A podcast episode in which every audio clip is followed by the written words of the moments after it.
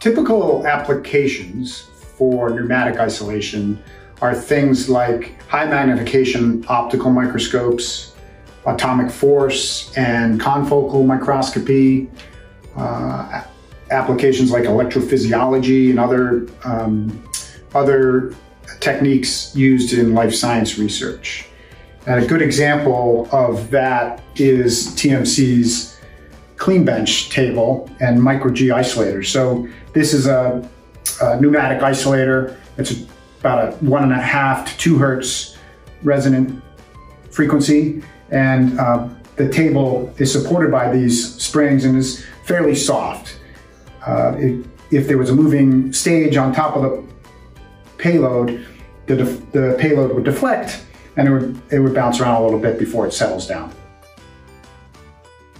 So taking some of these advanced features that are coupled with a pneumatic system and taking that to the next step would be something known as a parallel type active vibration control system.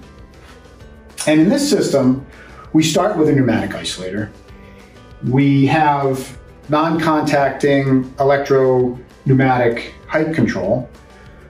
We include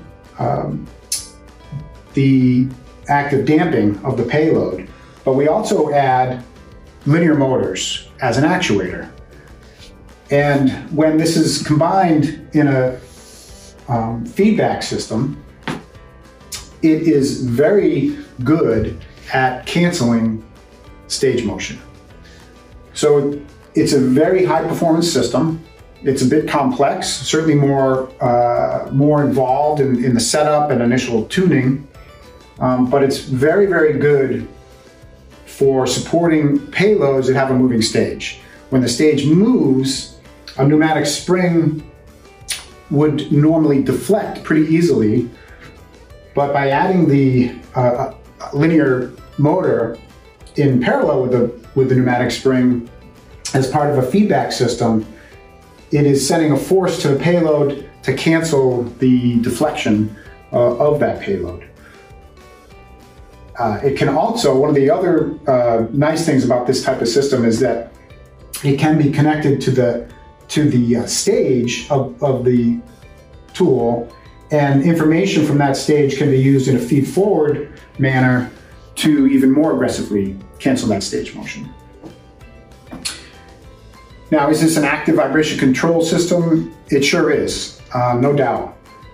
But in terms of vibration isolation of the floor, it's really defined by the spring that's being used. So if it's a pneumatic isolator, which is common, could also be a steel spring or even a rubber mount, but the stiffer the spring, the less impact the motor has.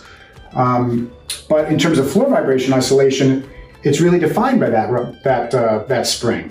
So in this design,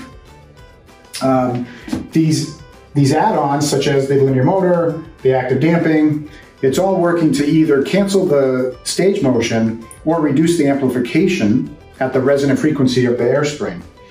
So the attenuation of floor vibration is not necessarily improved. Slightly, particularly again at the amplification, or excuse me, at the resonant frequency of the isolator, but not beyond that. So it's very limited in terms of bandwidth for floor vibration.